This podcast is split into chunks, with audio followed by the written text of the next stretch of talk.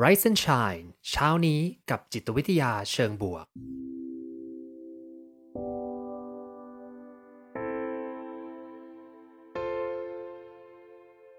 สวัสดีครับ ยินดีต้อนรับเข้าสู่พอดแคสต์เพื่อทุกท่าน อยู่กับผม ภูมิธีรพุทธปิติชัด ผมเป็นอาจารย์มหาวิทยาลัย และผู้คลั่งไคล้เกี่ยวกับเรื่องราวของจิตวิทยาเชิงบวก และการนำไปประยุกต์ใช้ในชีวิตประจำวัน รวมทั้งการทำงานในองค์กร เหมือนเช่นเคยนะครับ ผมจะมาส่งกำลังใจให้ทุกท่าน ออกไปทำชีวิตให้น่าใช้ในทุกๆวันกันนะครับสำหรับไรซ์แอนชัยนะก็ขอขอบคุณจริง ๆ ที่เข้ามาฟังกันทุกๆวัน แล้วก็แน่นอนว่าต้องขอบคุณซิกนาประกันภัยด้วยนะครับ ที่ร่วมสนับสนุนการสร้าง forward thinking community เพื่อให้คุณได้คิดและทำเพื่อชีวิตที่ดีของคุณนะครับ วันนี้ก็เลยเป็นหัวข้อเรื่องของการทำ reflection ของผมเองด้วยนะ แล้วก็ชวนผู้ฟังทุกท่านเนี่ยทำ reflection ไปพร้อมกันนะ ดูว่า มีตอนไหนที่เคยทำมาเกือบ 200 ตอนนะจริง ๆ ผมไม่ได้นับไว้นะ แต่ว่าคิดว่าน่าจะถึงแล้วล่ะ ถ้าเกิดว่ารวม positive Friday ด้วยนะ meaningful Monday ทั้งหมดทั้งมวลเนี่ยน่าจะได้ประมาณ 200 นิดๆละ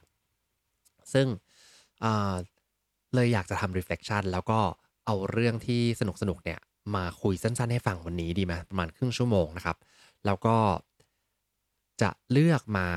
3 เรื่องนะ จริงๆ ผมเลือกไว้แล้ว 3 เรื่องที่จะคุยในวันอังคารพุธพฤหัสนะครับผมเรื่องที่เป็นเรื่องที่ผมชอบส่วนตัวด้วย แล้วก็หลายๆคนชอบในตอนแรก ๆ ที่จัดนะแล้วก็ส่งมาหลังใหม่คุยกันช่วงแรก ๆ เลยนะ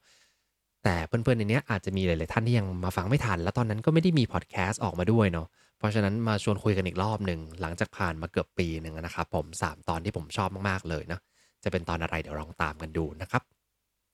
วันนี้เนี่ย ก็อย่างที่บอกว่าอยากจะทำ reflection แต่ก่อนที่จะทำ reflection เนี่ยอยากจะคุยถึง reflection ก่อนเนาะคือเนื่องจาก reflection เนี่ยหรือว่าการตกผลึกนะสะท้อนคิดอะไรบางอย่างเนี่ยมันเป็นกระบวนการทางจิตวิทยาเช่นเดียวกันเนาะการทำ reflection เนี่ยแน่นอนว่าเป็นสิ่งที่สำคัญแล้วก็เป็นสิ่งที่ต้องทำถ้าเราอยากจะมีการพัฒนาเติบโตกันไปนะพอช่วง ประมาณสักเนี่ยปลายปีนะครับผมก็จะมีการทำ reflection กันเยอะนะแล้วก็จะมีการคิดว่า 1 ปีที่ผ่านมาเราเจออะไรมาบ้างนะแล้วเราได้เรียนรู้อะไรกันบ้าง ซึ่งกระบวนการนี้เป็นกระบวนการที่ดีมาก ๆ เลยนะผมก็จะเห็นช่วงปลายปีเนี่ยก็จะมีคนมาโพสต์ตามโซเชียลมีเดียต่างๆ ว่า 1 ปีที่ผ่านมาได้เรียนรู้อะไรไปบ้าง ซึ่งการที่เขาทำ reflection เนี่ยนอกจากเขาได้แล้วนะเอามาโพสต์แชร์เนี่ยเราในฐานะคนอ่านเนี่ยก็ ได้เรียนรู้กับเขาไปด้วยนะ แล้วก็นั่งตกผลึกกับตัวเองเองด้วยว่าเออฉันได้เรียนรู้อะไรไปบ้างนะ ซึ่งสิ่งสำคัญที่ว่าทำไมเราต้องมีการทำ self reflection หรือ reflection ในแต่ละปีเนี่ย หรือไม่ต้องแต่ละปีก็ได้นะ ทุกสัปดาห์นั่งทำหนึ่งครั้งก็ได้ หรือว่าทุกคนบางคนนั่งจดเป็นไดอารี่ของตัวเองเนี่ย ก็เป็นการทำ reflection เหมือนกันเนาะ แต่สิ่งสำคัญก็คืออย่างนี้ครับ ปกติแล้วเนี่ย เวลาที่เราใช้ชีวิตในแต่ละวันไปเนาะ เราอะจะใช้ระบบส่วนใหญ่ก็คือรับรู้แหละว่าเราทำอะไรไปบ้าง เรารู้ว่าเราต้อง take action อะไร เพราะอะไรนะ เราตัดสินใจทำสิ่งต่างๆ ที่เกิดขึ้น แต่หลาย ๆ ครั้งในการใช้ชีวิตเนี่ย เราใช้ subconsciousness ของเราเนะก็คือเหมือนกับสิ่งที่อยู่ภายใต้การรับรู้ของเราเนาะ เป็นการทำโดยอัตโนมัติบ้างก็ดีทำโดยความคุ้นชินทำโดยนิสัยทำโดย habit อะไรบางอย่างเนาะ ซึ่ง มันไม่ได้ถูกรับรู้ในสมองของเรานะคืออยู่ภายใต้การรับรู้นั่นเอง เพราะฉะนั้นไอสิ่งที่อยู่ภายใต้การรับรู้เนี่ยทำหน้าที่เป็นเหมือนกับห้องควบคุมนะห้องควบคุมที่จะคอยมาทำให้เราคิดแล้วก็รู้สึกแล้วก็ตัดสินใจทำอะไรบางอย่าง ซึ่งบางครั้งเนี่ยไอการใช้ความรู้สึกที่เราเรียกว่า gut feeling เนี่ยหรือความรู้สึกแบบใช้กลืนนะแบบทำไปเลยตัดสินใจทำไป เพราะเรา คิดว่ามันน่าจะดีแหละ แต่ไม่ได้ไตร่ตรองเนี่ยมันก็อาจจะมีทั้งข้อดีและข้อเสียนะบางบางมุมก็อาจจะดี บางมุมก็อาจจะไม่ดี คราวนี้พอเราทำอย่างนี้ไปเรื่อยๆครับผมบางครั้งเราไม่เห็นแพทเทิร์นอะไรบางอย่างตรงนี้เนาะเรื่องบางเรื่องเราทำไปโดยไม่รู้ตัว แล้วก็เพื่อนหรือคนรอบข้างเราเนี่ยรับรู้นะว่าเออเราชอบทำอย่างนั้น เช่น ทุกครั้งที่พูดเราจะชอบติดคำว่า อะไรบางอย่างที่เราชอบใช้เนาะ ผมไม่รู้ว่าทุกท่านติดคำพูดว่าอะไร หรือว่าก่อนที่จะทำกิจกรรมอะไรท่านอาจจะมีกระบวนการอะไรบางอย่าง เช่น ก่อนจะกินข้าว จะต้องทำอะไรบางอย่าง เช่นถ่ายรูปไหม หรืออะไรก็ตามที่ทำเนี่ยบางทีมันไม่รู้ตัวนะทำไป ถ้าเราไม่ได้มีการทำ reflection เนี่ยมันก็จะไม่รู้นะไม่รู้แล้วเราก็จะไม่ได้พัฒนาและเติบโตใช่ไหมครับ บางครั้งเรื่องบางอย่างไม่ต้องรู้ก็ได้ อย่างเช่นอตอนกิจ สิ่งที่ทำปกติทั่วไปเช่นถ่ายรูปก่อนกินข้าวเงี้ยมันอาจจะไม่ได้ไปทำให้ใครเดือดร้อนมากก็ได้เนาะแต่เรื่องบางเรื่องเนี่ยอาจจะทำให้คนเดือดร้อน หรืออาจจะทำให้ตัวเราเองเดือดร้อนเนาะเช่น เวลาที่เราติดคำพูดบางอย่างในการสื่อสารเนาะแล้วก็ต้องไปสื่อสารกับลูกค้า หรือว่าสื่อสารกับคนสำคัญเนี่ยกลายเป็นว่าเราใช้คำพูดอะไรออกไปโดยที่มันไม่เหมาะสม สุดท้ายกลับมาทำร้ายเราเอง เพราะฉะนั้นทั้งหมดเนี่ย self reflection จะช่วยได้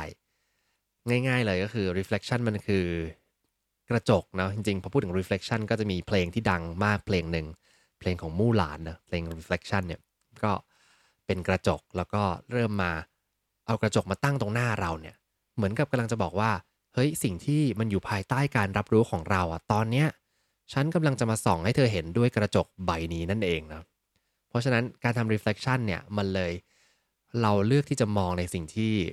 เราอาจจะไม่เคยมองมาก่อน พอเราเห็นแล้วล่ะ แล้วเราก็จะรู้แล้วว่าเราจะต้องจัดการกับมันยังไง เรื่องไหนเป็นเรื่องที่ดี เรื่องไหนเป็นเรื่องที่ไม่ดีเนาะก็เอามา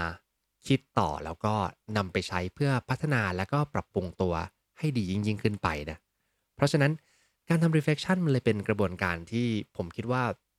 เป็นกระบวนการที่มีคุณค่า แล้วก็เป็นกระบวนการอย่างหนึ่งที่มนุษย์ของเราเนี่ยทำได้แล้วก็ ทำให้เราพัฒนาเติบโตไปเรื่อย ๆ ด้วยเนาะผมเชื่อว่าสิ่งมีชีวิตอื่น อาจจะไม่ได้มีการทำ self reflection ขนาดนั้นเนาะอาจจะไม่ได้เห็นหรอกว่าทำอะไรก็คือตามตามนิสัยสัญชาตญาณของตัวเองไปนะอย่างสัตว์เลี้ยง มีแมวมีหมาที่บ้านเนี่ยเขาไม่มานั่งทำ reflection นะแล้วก็ไม่มานั่งคิดว่าฉันทำลงไปเพราะอะไรนะอาจจะทำไปโดยความคุ้นเคยหรือว่า เช่นทำแล้วได้อาหารจากเจ้านายอะไรเงี้ยเราก็จะทำใช่ไหมมันเป็นสัญชาตญาณ เพราะฉะนั้นมนุษย์เราเนี่ยมันมีความแตกต่างตรงนี้ด้วยนะที่เราสามารถที่จะคิดแล้วก็ตกผลึกอะไรบางอย่าง เพื่อที่จะพัฒนาเติบโตแล้วก็เรียนรู้จากมันด้วยนั่นเองนะโดยปกติถ้าเพื่อนๆ อยากจะทำ self reflection นะครับ ส่วนใหญ่เขาจะถามประมาณ2อสเรื่องนะอย่างแรกก็คือลองย้อนนึกกลับไปถึงสิ่งที่เกิดขึ้นนะแล้วก็ลองทบทวนดูว่ามันเกิดอะไรขึ้น นั่งเรียบเรียงมาจะเขียนก็ได้จะพูดกับตัวเองจะ ลองหาวิธีการทำให้เรารู้เรื่องนั้นให้ชัดเจนมากขึ้น หรือบางทีไปถามเพื่อนก็ได้นะให้เพื่อนลองนึกถึงเหตุการณ์ที่เรากำลังจะทำ self reflection นี่แหละ แล้วก็ให้เพื่อนเนี่ยโน้ตสิ่งที่เขารู้สึกออกมา หลังจากนั้นพอเราได้ตัวของคอนเทนต์ที่เราอยากจะโฟกัสแล้วเนี่ย ลองกลับไปนึกเพิ่มเติมดูครับว่า ณโมเมนต์นั้นเนี่ย ถ้าย้อนกลับไปแล้วเนี่ย สิ่งที่คุณได้ทำสิ่งที่คุณได้เจอเนี่ย มันทำให้คุณรู้สึกอย่างไรบ้าง what make you feel นะ แล้วก็อย่างที่นอกจากความรู้สึกแล้ว คุณคิดกับเรื่องนั้นอย่างไรบ้างนะ เอาสองเรื่องมารวมกันนะ คือเรื่องความรู้สึกและความคิด มันก็จะมีการทำ reflection แบบ2มุมนะ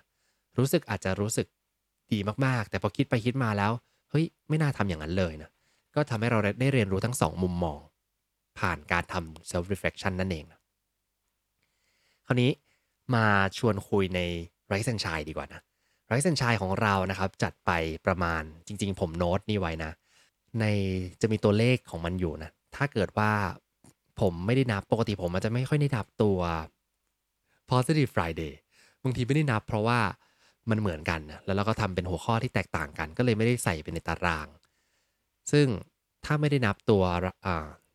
positive Friday ที่ชวนเพื่อนๆมาคุยนะก็จะประมาณ 171 ตอน วันนี้วันที่ตอนตอนที่ 171 ซึ่งถ้านับรวม positive Friday นะน่าจะทะลุ 200 ไปแล้วนิดๆเนาะคิดว่าเพราะว่าตอนนี้มัน 10 เดือนเนาะย้อนกลับไปในวันแรกนะครับ เกิดขึ้นเมื่อผมเองนี่แหละเนาะผมเองเนี่ยก็พอดีได้คุยกับอาจารย์เกตนะอาจารย์เกตที่เปิดห้อง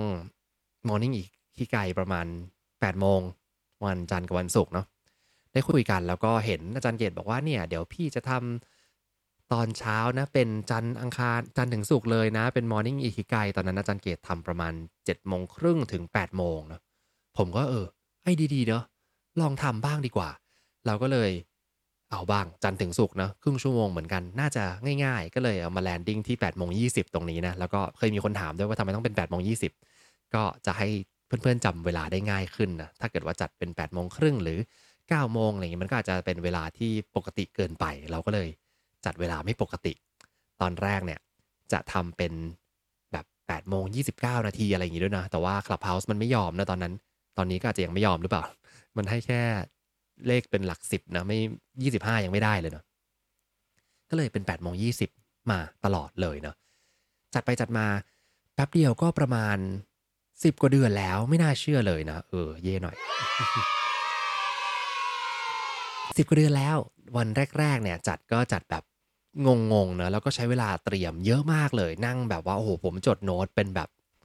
ยาวมากๆเลยนะ แล้วก็ส่วนใหญ่จะจดโน้ตเกินกว่าสิ่งที่จะเอามาพูดนะก็พูดไปได้แค่ประมาณครึ่งเดียวของทุกครั้งเลยประมาณ 20 กว่าครั้งแรกๆนะแล้วก็จัดมาเรื่อยๆ แล้วตอนแรก ๆ เนี่ย หัวข้อมันง่ายมากเลย เพราะว่าเราก็โอ้โห จิตวิทยาเชิงบวกนะมันเต็มไปหมดเลยนะ ผมก็ค่อยๆเอามาเล่า แล้วก็มีเพื่อนๆหลายๆคนเนี่ยที่ฟังกันตั้งแต่แรกเลยนะ อย่างคนสำคัญเลยก็คือพี่โจนี่เองนะพี่โจเนี่ยฟังมาตั้งแต่session แรกๆเลยทีเดียวเนาะแล้วก็ฟังมาแทบทุกวันแล้วก็ support ผมมาตลอดนะอีกสองท่านที่สำคัญมากๆเลย ก็คือ คุณพ่อคุณแม่ของผมเนาะตอนเช้าเนี่ยก็จะมาฟังแล้วก็มาฟังเรื่อยๆ ฟังทุกวันนะอาจจะมีพลาดบ้างบางวัน แต่ก็มาเรื่อยๆ เลยเนาะแล้วก็ทำให้เหมือนกับได้คุยกับคุณพ่อคุณแม่ไปในตัวในในใน Clubhouse นี้ก็ตามเนาะซึ่งน่ารักมากๆเลยขอบคุณมากๆเลยนะครับ แล้วก็เพื่อนๆหลายๆคนที่อยู่กันในนี้ก็ค่อยๆทยอยตามขึ้นมานะก็มีได้มารู้จักกันเพิ่มเติมด้วยนะก็เป็นสิ่งที่ผมยินดีมากๆ ช่วงแรก ๆ เนี่ย พอจัด ก็แน่นอนผมก็คิดในใจว่า เราจะต้องทำให้มันเป็นเหมือนกับ ตอนนั้น Clubhouse ยัง replay ไม่ได้ ก็เลยจะต้องทำเป็นพอดแคสต์ออกมา ซึ่งก็ไม่เคยทำนะพอดแคสต์แต่ก็เริ่มอัดอัดเสียงไว้ก่อน แล้วเดี๋ยวค่อยเอามาตัดเนาะสิ่งที่เกิดขึ้นก็คือ ผมก็ตัดไปได้ประมาณสักสิบกว่าตอนนะหลังจากนั้นก็คือยาวเลย หายไปเลย นานๆ จะมีแบบแรงบันดาลใจให้มาตัดทีหนึ่งนะแต่ว่าจำได้ว่าตัดได้แค่แบบ 6 ตอนแรกมึงแล้วก็ แล้วก็หายไปเลย เพราะว่าหายไปเพราะว่าเรามีเกสคนแรก ๆ เกิดขึ้นมาเนาะพี่โจเป็น guest คนแรก ๆ แน่นอน ตอนนั้นเราคุยกันเรื่องของ Brené Brown เนาะจะมีสารคดีเรื่องชื่อสารคดีอะไรใน Netflix นะ เป็นทอล์กโชว์ของ Brené Brown แล้วเขาก็ลองลองไป search ได้นะครับ Brené Brown ก็เป็นเป็นนักจิตวิทยา แล้วก็เป็นอาจารย์มหาวิทยาลัยนี่แหละ แล้วเขาก็ดันเป็นคนที่ตลกแล้วก็สนุกมากๆเลย ก็เลยเอาเรื่องนี้มาเมาส์มอยกันกับพี่โจนะ แต่ว่าเรื่องนี้รู้สึกว่า ไม่แน่ใจว่ามีในพอดแคสต์หรือเปล่านะ เพื่อนๆลองไปขุดดูได้นะว่ามีหรือเปล่านะ ถ้ามีก็บอกผมด้วยนะ ผมเป็นอย่างนี้นะ คือบางทีทำไปแล้วก็จับไม่ได้ถ้าไม่ได้จดนะ อันนี้ไม่ได้เขียนไว้ว่ามีในพอดแคสต์หรือเปล่า แล้วก็มีได้คุยกับเกสหลายๆคนเลยช่วงแรก ๆ ที่จัดเนี่ยจำได้ว่าทุกสัปดาห์ผมจะพยายามมีเกสหนึ่งคนนะ เพราะว่าผมคิดว่า เออ เราจัด 5 วันนะ ถ้ามีเกสสักหนึ่งคนต่อหนึ่งสัปดาห์ เราก็จะทำให้ เราทำงานน้อยลง ก็เลยคิดว่าเชิญเกสแล้วกันนะ ไปไปมาสิ่งที่เกิดขึ้นก็คือ การเชิญเกสนี่แหละ น่าจะเหนื่อยพอสมควร เพราะว่าต้องมีการคุยนัดแนะแล้วเราก็เกรงใจเขานะเขาก็มาให้เราฟรีนะแล้วเราก็ต้องมาคุยกันตอนเช้า ตื่นมาตอนเช้าเลยทีเดียวนะ แต่ไปไปมาก็คุยได้เยอะเหมือนกัน คุยเรื่องเกสก่อนดีกว่านะว่ามีใครบ้างที่ผ่านๆมาจากครั้งแรก ๆ เลยโดยเฉพาะตอนที่ยังไม่ได้มี พอดแคสต์ที่ผมตัดออกมาอย่างสม่ำเสมอนะครับ ช่วงแรก ๆ เนาะก็มีครูกุ๊กไก่นะพี่กุ๊กไก่ที่เป็น acting coach ของนาดาว ก็เป็นคนแรกเลยเหมือนกันคนช่วงแรก ๆ ก็เป็นพี่กุ๊กไก่นี่แหละ แล้วผมว่าผมเลิกตัดพอดแคสต์เพราะอย่างนี้แหละ พอมีเกสมาปุ๊บ ก็จะทำให้เราเนี่ยต้องตัด 2 เสียงเนาะคือเหมือนเสียงมันจะระดับไม่เท่ากันละคราวนี้ก็จะต้องนั่งใช้เวลานิดหนึ่งเลยทำให้ใช้เวลามากกับการตัด แต่ว่าตอนของพี่กุ๊กไก่เนี่ยคุยเรื่องของการแสดงและการใช้ชีวิตนะ อันเนี้ยก็มีในพอดแคสต์เรียบร้อยแล้ว ผมไม่แน่ใจว่าอยู่ในช่อง Creative Talk หรือช่อง Rise and Shine เองนะครับ ลองลองกลับไปตามดูได้ถ้าสนใจนะ ตอนนั้นก็ดีมาก ๆ เลยเหมือนกัน แล้วก็คนถัดไปก็เป็นหมอเอิญนะ หมอเอิญพิยดาเนี่ยก็มาคุยกับผมในช่วงตั้งแต่ตอนมีนานู่นเลย แล้วตอนนั้นก็สนุกมากเลยนะ หมอเอิญมาคุยเรื่องของศาสตร์การให้คำปรึกษานะครับ ซึ่งตอนนั้นเนี่ย ก็ไม่มีเหมือนกันนะ แต่ผมมีไฟล์อยู่ แต่ว่าไม่ได้มีตัด เพราะว่าเหมือนตอนนั้นจัดนอกสถานที่มั้งแล้วก็เสียงมันไม่ค่อยชัดมาก เพราะว่ามีตัว Wi-Fi ไม่ค่อยดี เสียงก็เลยขาดขาดหายหายผมสุดท้ายก็เลยไม่ได้ตัดนะเพราะว่ามันแบบอาจจะไม่ชัดขนาดนั้น แต่ว่าตอนนั้นดีมากเลยนะ ถ้าใครพลาดไป ไว้ชวนหมอเอิญมาใหม่ละกัน เราเราไม่ตัดอันเก่านะเราชวนหมอเอิญมาแทนเลยนะซึ่ง ก็ได้รู้จักหมอเอิญในใน Clubhouse นี่แหละเนาะคุยกันเรื่องจิตวิทยาคุยไปคุยมาก็วนๆเจอกันอยู่ในห้องนะแล้วก็สุดท้ายก็เลยเชิญมาเลย หลังจากนั้นก็มีอาอาจารย์พินโยนะครับผมมาคุยเรื่อง coaching เนาะแล้วก็ที่บอกมีพี่โจมีซินแสไนซ์นะมาคุยเรื่องของฮวงจุ้ยแล้วก็การดูเรื่องราวรอบตัวเนาะแล้วก็มีพี่โจมาอีกรอบหนึ่งอ๋ออันนี้อันนี้คือรอบแรกของพี่โจนึกออกละ รอบแรกของพี่โจเนี่ยมาเป็นดูแลหัวใจตัวเองนะครับพี่โจชวีวันนี่ อันนี้เนี่ยก็เป็นการคุยเรื่องของ self love นะการ self การทำ self care การเข้าใจตัวเองนะซึ่งถ้าจำไม่ผิดนะพี่โจเคยมาเล่าเรื่องของตัวที่เป็นนิทานนะนิทานเรื่องของวงกลมแล้วก็สามเหลี่ยมนะที่มีการกลิ้งกลิ้งกันไป แล้วก็ วงกลมพยายามจะไปหาสามเหลี่ยมที่มันเข้ากับตัวเองนะมันมีเล่มหนึ่งเป็นวงกลมไปหาสามเหลี่ยมใช่ไหมอีกเล่มหนึ่งเป็นสามเหลี่ยมไปหาวงกลม ถ้าเพื่อนๆที่ฟังในตอนนี้งงว่าอะไรกลมๆเหลี่ยมๆก็ไม่เป็นไรนะ คือเป็นการตามหาตัวเองเป็นนิทาน ชื่อว่า The Missing Piece นะ The Missing Piece แล้วก็เรื่องนี้วันก่อนที่ได้ไปคุยกับพี่โจพี่เน็ตรีเดอรี่นะเขาก็บอกมาว่าเล่มเนี้ยถ้าเป็นภาษาไทยนะเขาเขาขายกันเป็นหลักพันเลยเนาะ คือเป็นแรไอเทมมากๆเลย ผมก็เพิ่งรู้เหมือนกันนะทั้งทั้งที่ข้างในก็ไม่ได้มีอะไรมากนะ เป็นหนังสือนิทานเกี่ยวกับการตามหาตัวเองเข้าใจตัวเองแล้วก็เรียนรู้ที่จะรักตัวเองนะอันเนี้ยเดี๋ยวเดี๋ยวไม่มีโอกาสเอามาชวนคุยกันใหม่ก็ได้นะครับ ก็เป็นหนังสือที่ดีมากๆเลย พอเอามาคุยคุยๆไปเนี่ย ก็วันนั้นบังเอิญมีคุณเพื่อนคุณแม่ผมคนหนึ่งนะเป็นนักแต่งนิทานพอดีเลยนะแล้วเขาก็ได้ยินเรื่องนี้ เขาก็เลยส่งหนังสือเล่มนี้มาให้เลยนะครับ ผมก็ขอบคุณมากๆเลยนะเลยได้ได้สองเล่มนี้มาไอเราก็คิดว่านี่แหละ มันจะต้องมีมูลค่าสูงแน่เลยหลังจากที่ไปฟังพี่โจพี่เน็ตแล้วนะปรากฏว่าเล่มผมเนี่ยเป็นเล่มภาษาอังกฤษเขาอาจจะไม่ได้แพงขนาดนั้นหรือเปล่านะแต่เล่มภาษาไทยเนี่ย เล่มสีขาวปกสีขาวเนี่ยราคาแพงเนาะเออ ก็ได้ไปคุยกับพี่โจวันนั้นนะครับ แล้วก็มีหลาย ๆ ท่านนะเดี๋ยวผมขอดูก่อน ก็มีก็มี guest มาเรื่อยๆ มีเชิญพระอาจารย์สัจจาธิโกนะ พระอาจารย์อาร์มที่เป็นเพื่อนสนิทผมนะคุยเรื่องของความเพียรพยายามนะครับ อันนี้ก็ไม่มีในพอดแคสต์เหมือนกันนะเออเป็นเป็น rare item ไปนะ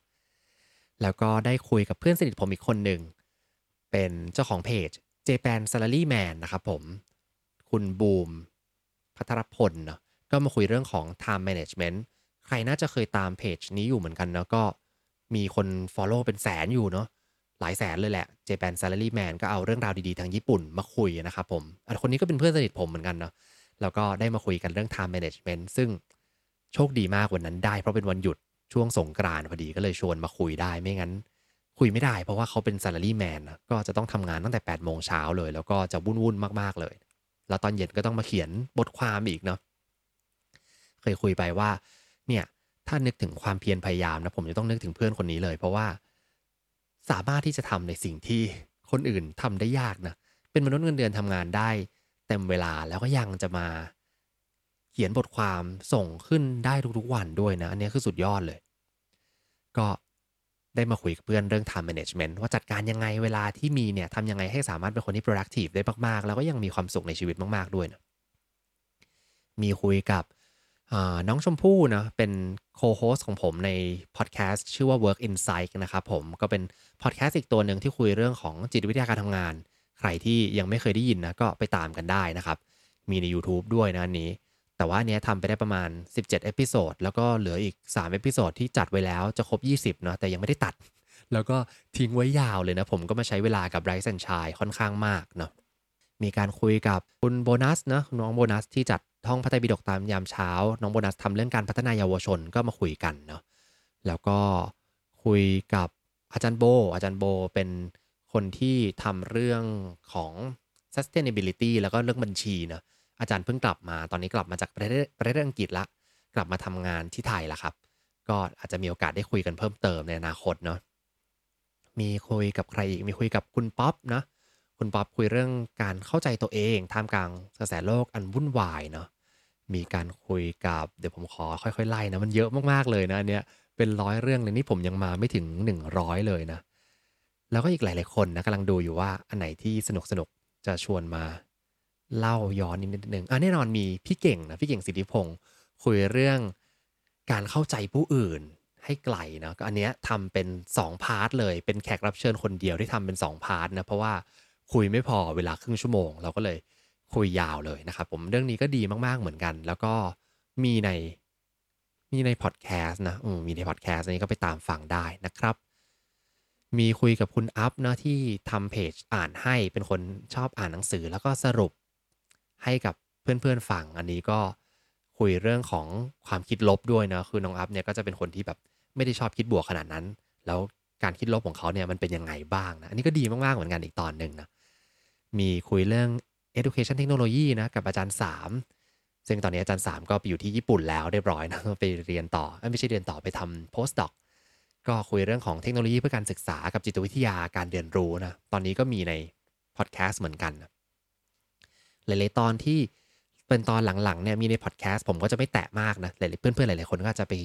คุยกันไปไปนั่งฟังต่อได้เองนะครับผมแต่ช่วงแรก ๆ เนี่ยมันมี ตอนที่สนุกสนุกๆอยู่หลากหลายตอนมากๆเลยเนาะแล้วผมก็เลยตัดสินใจว่าเดี๋ยว จะเอาเรื่องเนี้ยมาคุย 3 ตอนนะสตอนนี้มีอะไรบ้าง ตอนแรกเลย ตอนนี้เป็นตอนที่พี่โจชวีวันของเราเนี่ยชอบมากๆเลยนะคือตอนที่ชื่อว่าอนะ AWE อนี่คือความรู้สึกที่จะเกิดขึ้นเมื่อเราได้ไปสัมผัสธรรมชาติ หรือสิ่งที่มันยิ่งใหญ่กว่าเรานะแต่เดี๋ยวพรุ่งนี้มาเล่ากันอีกทีหนึ่งผมเคยเล่าไปแล้วสมัยนู้นเลยนานมากๆเลยประมาณสัก ช่วงแรก ๆ ช่วงมีนา แต่เดี๋ยวจะมาเล่าใหม่พรุ่งนี้นะครับผม แล้วก็วันพุธเราจะคุยกันเรื่องของ gratitude เนาะขอบคุณเป็นโอกาสให้ผมขอบคุณเพื่อนๆด้วย แล้วก็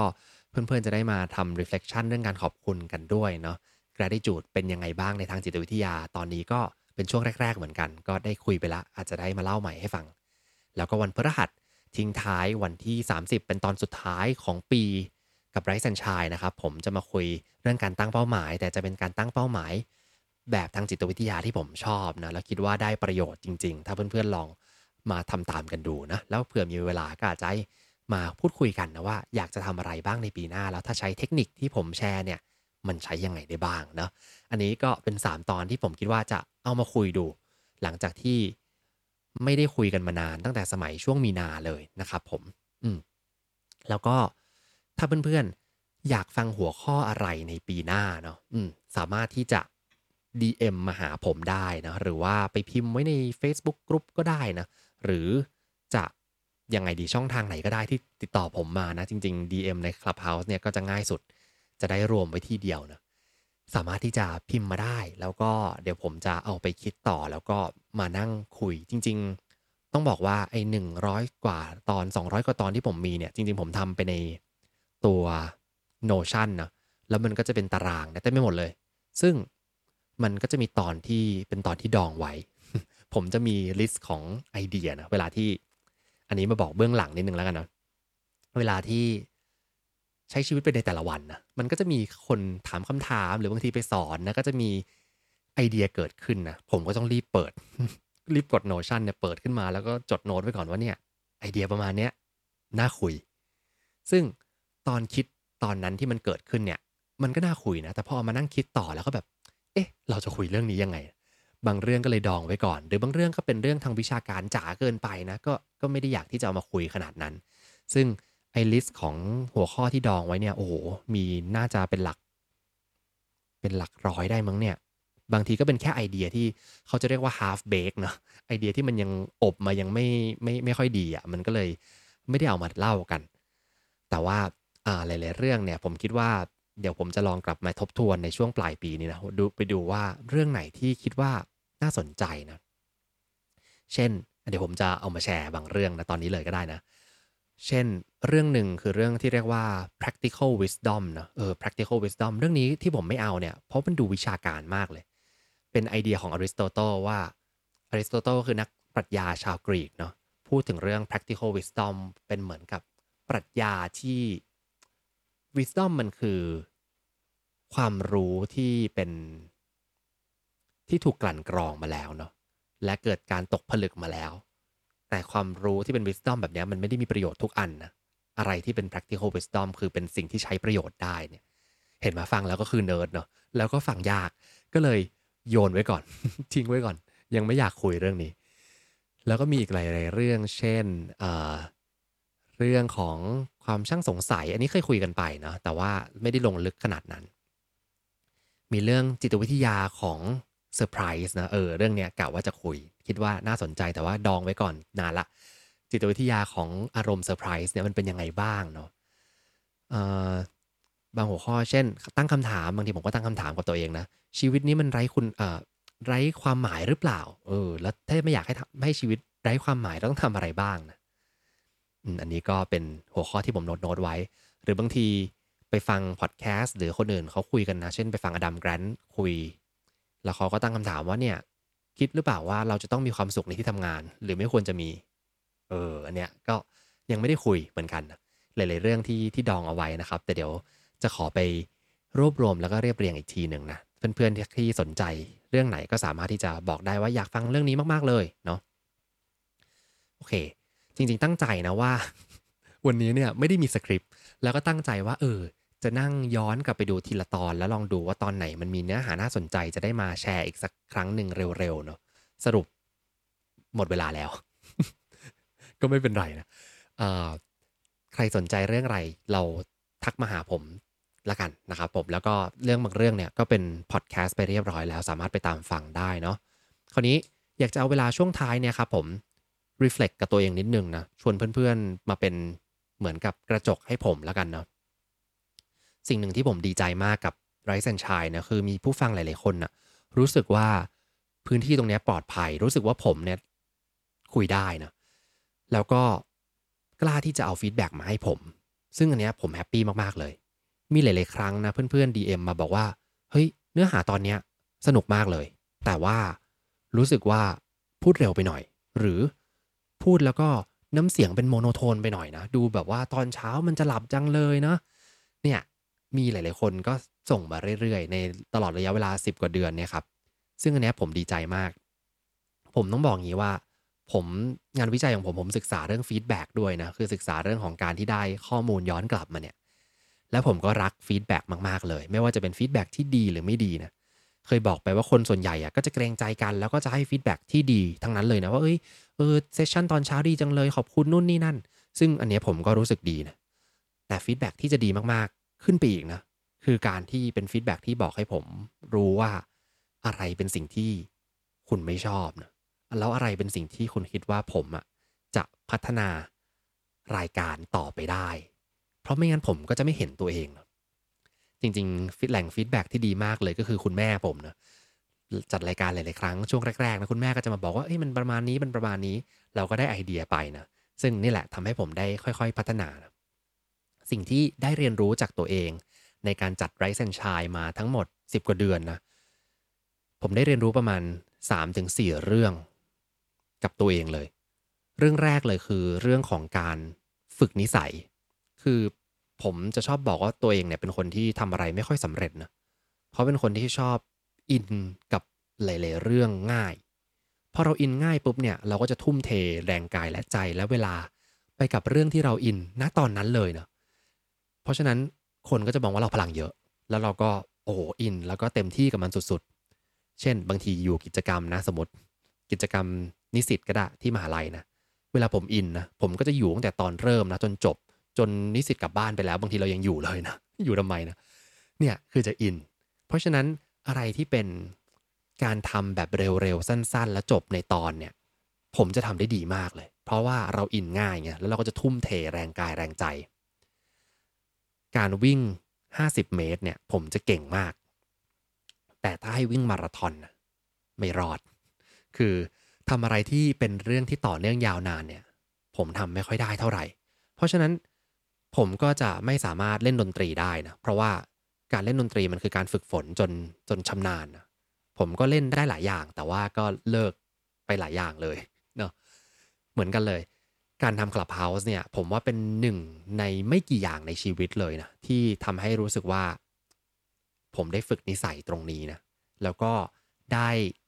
ทำทุกๆเช้าจนกระทั่งว่า เดี๋ยวนี้เสาร์อาทิตย์เนี่ยอยากจะตั้งใจเลยนะเออจะนอนดึก วันนี้ฉันจะเล่นเกม แล้วก็นอนดึกไปเลยสักตีสองเนาะแล้วพรุ่งนี้เนี่ยก็จะแบบปิดม่านให้มืดไม่ให้แดดมันเข้ามา แล้วก็ไม่เอานาฬิกาปลุกนะ จะนอนไปเลยขอสักสิบโมงนะสุดท้ายตื่นเจ็ดโมงครึ่งคือร่างกายมันเตือนให้เราบอกว่า เนี่ยเป็นเวลาจัดรายการตื่นมาได้แล้ว ก็ทำให้เป็นนิสัยใหม่ขึ้นมานะแล้วก็ได้มาจัดเรื่อยๆหลายๆคนบอกว่าเฮ้ยสัปดาห์นี้เนี่ย รายการส่วนใหญ่เราเขาหยุดกันนะ ยังจะจัดอยู่เหรอ ผมก็ต้องบอกว่าเออผมต้องจัดเนาะถ้าเกิดผมหยุดไปเนี่ย break the change นะผมหยุดไปแล้วก็ทำให้ไอโซ่ที่มันเป็นสตรีกของผมมันหายไปเนี่ย ผมรู้เลยว่ารายการนี้มันก็จะหายไปด้วยนะ ซึ่งเพื่อนๆก็คงไม่อยากให้รายการนี้หายไปนะ ก็เลยไปต่อ ก็เลยต้องทำทุกๆ สัปดาห์นะ แล้วก็ดีใจด้วยที่ได้มาเจอกันนะครับ อันนี้เป็นเรื่องแรกนะ ได้ฝึกนิสัยตัวเองมาก ๆเลย เรื่องที่สองคือ ผมเองเนี่ยได้เรียนรู้เรื่องทางจิตวิทยาเพิ่มเติมด้วยอย่างน้อยร้อยกว่าเรื่องที่ได้เรียนรู้เพิ่มเติมเนาะแม้ว่าผมจะศึกษาจิตวิทยาเป็นเป็นศาสตร์ที่ศึกษามาตลอดนี่แหละ แต่ผมไม่ได้รู้ทุกเรื่องนะหลายๆเรื่องที่คุยให้เพื่อนๆฟังเนี่ย ผมต้องไปศึกษามาเพิ่มนะเลยทำให้ได้เรียนรู้กับตัวเองมากขึ้นด้วย แล้วก็ใช้เวลาในการทบทวน แล้วก็เรียนรู้เรื่องเหล่านั้น ผ่านบทความบ้างผ่านพอดแคสต์บ้าง ผ่านหนังสือผ่าน journal ต่างๆ เนี่ยเอามารวบรวมแล้วก็มาเล่าให้ฟังเนาะเลยได้เรียนรู้เองด้วยฟอสตัวเองให้เรียนรู้เพิ่มเติมไปนะครับ อย่างที่ 3 เลยคือ เทคนิคการจัดรายการเนาะช่วงแรก ๆ เนี่ย ผมแบบ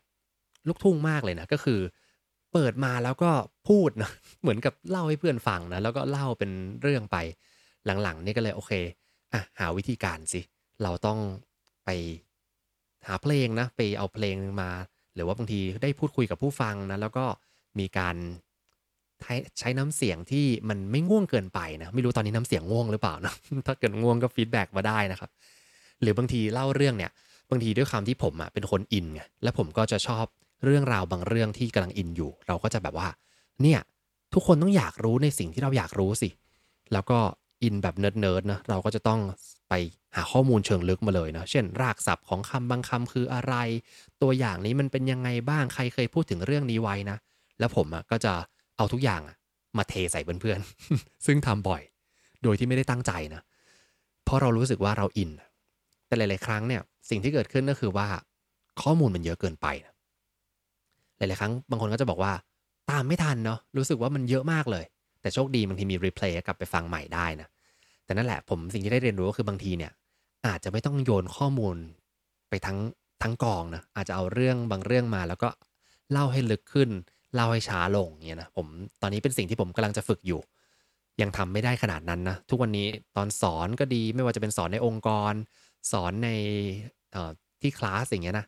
เวลาเตรียมไปเนี่ยผมก็เตรียมไป 3 ชั่วโมงแหละ แต่จริง ๆ แล้วเนี่ยเนื้อหามันควรจะเป็นประมาณ 6 ชั่วโมง แต่ผมอะ เตรียมไปกะว่าเนี่ยเขาต้องรู้ทั้งหมดเลยนะ ต้องอินมากแน่เลย แต่สุดท้ายก็ทำไม่ได้นะ เพราะฉะนั้นอันนี้เป็นสิ่งที่อยากจะฝึกต่อคือกระบวนการจัดรายการเนาะการเล่าเรื่องเทคนิคการเล่าเรื่องต่างๆ จริง ๆ ก็ได้มาจากพี่ๆหลายๆคนนะไม่ว่าจะเป็นอาจารย์เกตนะพี่โจหรือว่าพี่เก่งเองก็ตามเนี่ย ผมเข้าไปฟังรายการเนี่ย ก็ซึมซับมาโดยไม่รู้ตัวนะผมก็รู้สึกว่าตัวเองเนี่ยพัฒนาขึ้นมาเยอะเลยจากสมัยก่อนแรกๆนะแล้วก็ ยังต้องพัฒนาต่อไปแน่นอน เพราะฉะนั้นมี feedback ก็สามารถให้กับผมได้นะครับ เป็นของขวัญปีใหม่ ถ้าเกิดใครไม่มีของขวัญปีใหม่นะ ให้ feedback ผมแล้วกันเนาะ ถือว่าเป็นของขวัญเล็กๆ น้อยๆ ที่จะทำให้ผมพัฒนาเพื่อทุกๆ คนด้วยนะสุดท้ายสิ่งที่ได้เรียนรู้แล้วก็สิ่งที่ชอบมากๆ เลย คือการได้มี community เล็ก ๆ ที่เจอกันทุกๆ เช้าอย่างนี้เนาะ เป็น community ของเพื่อนๆ ที่รักการเรียนรู้แล้วก็อยากจะสนใจ พัฒนาตัวเอง โดยเฉพาะการเข้าใจตัวเองจะผ่านมุมมองทางจิตวิทยาเนาะแล้วก็เพื่อนๆหลายๆคนก็น่ารักมากๆ ช่วงนี้เป็นปีนี้เป็นปีที่ผมได้ของขวัญปีใหม่จากคนที่ยังไม่เคยเจอกันเลย หลายคนมากๆเลยเนาะขอบคุณมากๆเลยนะครับที่ที่ส่งของขวัญเล็กๆน้อยๆมา แล้วก็บางคนจริง ๆ ไม่ต้องมีของขวัญก็ได้นะ ผมจะเกรงใจทุกครั้งเลย หลาย ๆ ครั้งเป็นแค่กำลังใจเป็นแค่คอมเมนต์หรือเป็นฟีดแบ็กให้กับผมเนี่ย ผมก็ขอบคุณมาก ๆแล้วเนาะ มีของขวัญด้วยยิ่งเกรงใจเข้าไปใหญ่นะครับผมก็ขอบคุณจริง ๆ เลยเนาะวันนี้ก็ประมาณนี้เนาะใครที่อยากที่จะย้อนกลับไปฟังตอนนี้ Rise and Shine มีประมาณสักเกือบ 100 episode แล้วเนาะมีอยู่ใน Rise and Shine Podcast เองประมาณสัก 20 กว่า episode 30 กว่า episode นะแล้วก็มีใน Creative Talk Podcast ตอนนี้ทุกอย่างก็จะขึ้นไปใน Creative Talk แล้วนะครับ ไปตามฟังได้นะ ผมสัญญาว่าจะพยายาม up เรื่อยๆ ตั้งแต่อัพ โหลดมาใน Creative Talk Podcast นะ ยังไม่มีตอนไหนที่หลุดไปเลยเนาะผมก็ตัดแล้วก็ up เรื่อยๆนะซึ่งนี่แหละ ผมถ้าจะทำอะไรเพื่อตัวเองคนเดียวนะ จะทำไม่ค่อยได้เท่าไหร่ แต่ว่าถ้ามีคนที่ต้องรอเรานะเช่นเฮ้ยมันมีช่องอื่นอย่างเนี้ยช่องของ Creative Talk ที่เรา partner กันอยู่เนี่ยเขาก็คือเราต้องอัปโหลดคอนเทนต์ไปให้ช่องนี้นะ ก็จะทำได้นะ ไม่ว่าจะงานยุ่งแค่ไหนมันก็จะต้องหาเวลาทำนะ อันนี้ก็เป็นส่วนหนึ่งที่ได้เรียนรู้กับตัวเองในช่วงหลังๆนี้เหมือนกัน เพราะฉะนั้นไปตามฟังกันได้เนาะแล้วก็ตอนเก่าๆที่หายไปแล้วเพื่อนๆยังไม่เคยได้ฟังนะ เดี๋ยวผมจะนานๆ หยิบกลับมาคุยสักทีหนึ่งดีไหมแล้วก็มาเรียบเรียงใหม่ให้มันน่าสนใจมากขึ้น ให้มันไม่ง่วงไม่หลับเหมือนช่วงแรก ๆนะครับผมวันนี้ก็ประมาณนี้นะขอบคุณทุกท่านมากๆเลยที่เข้ามาฟังกันนะครับ แล้วก็ ขอบคุณแน่นอนว่าต้องขอบคุณซิกหน้าประกันภัยด้วยนะครับ ที่ร่วมสนับสนุนการสร้าง forward thinking community เพื่อให้คุณได้คิดและทำเพื่อชีวิตที่ดีของคุณนะครับ ขอบคุณที่ติดตาม หากสนใจคอนเทนต์แบบนี้ อย่าลืมกด subscribe ตามช่องทาง podcast ของท่าน และสามารถติดตาม Facebook Group โดย search Rise and Shine เช้านี้กับจิตวิทยาเชิงบวก วันนี้ขอให้ทุกท่านมีความสุข ออกไปทำชีวิตให้น่าใช้ ออกไปตามหา what makes your life worth living กันนะครับ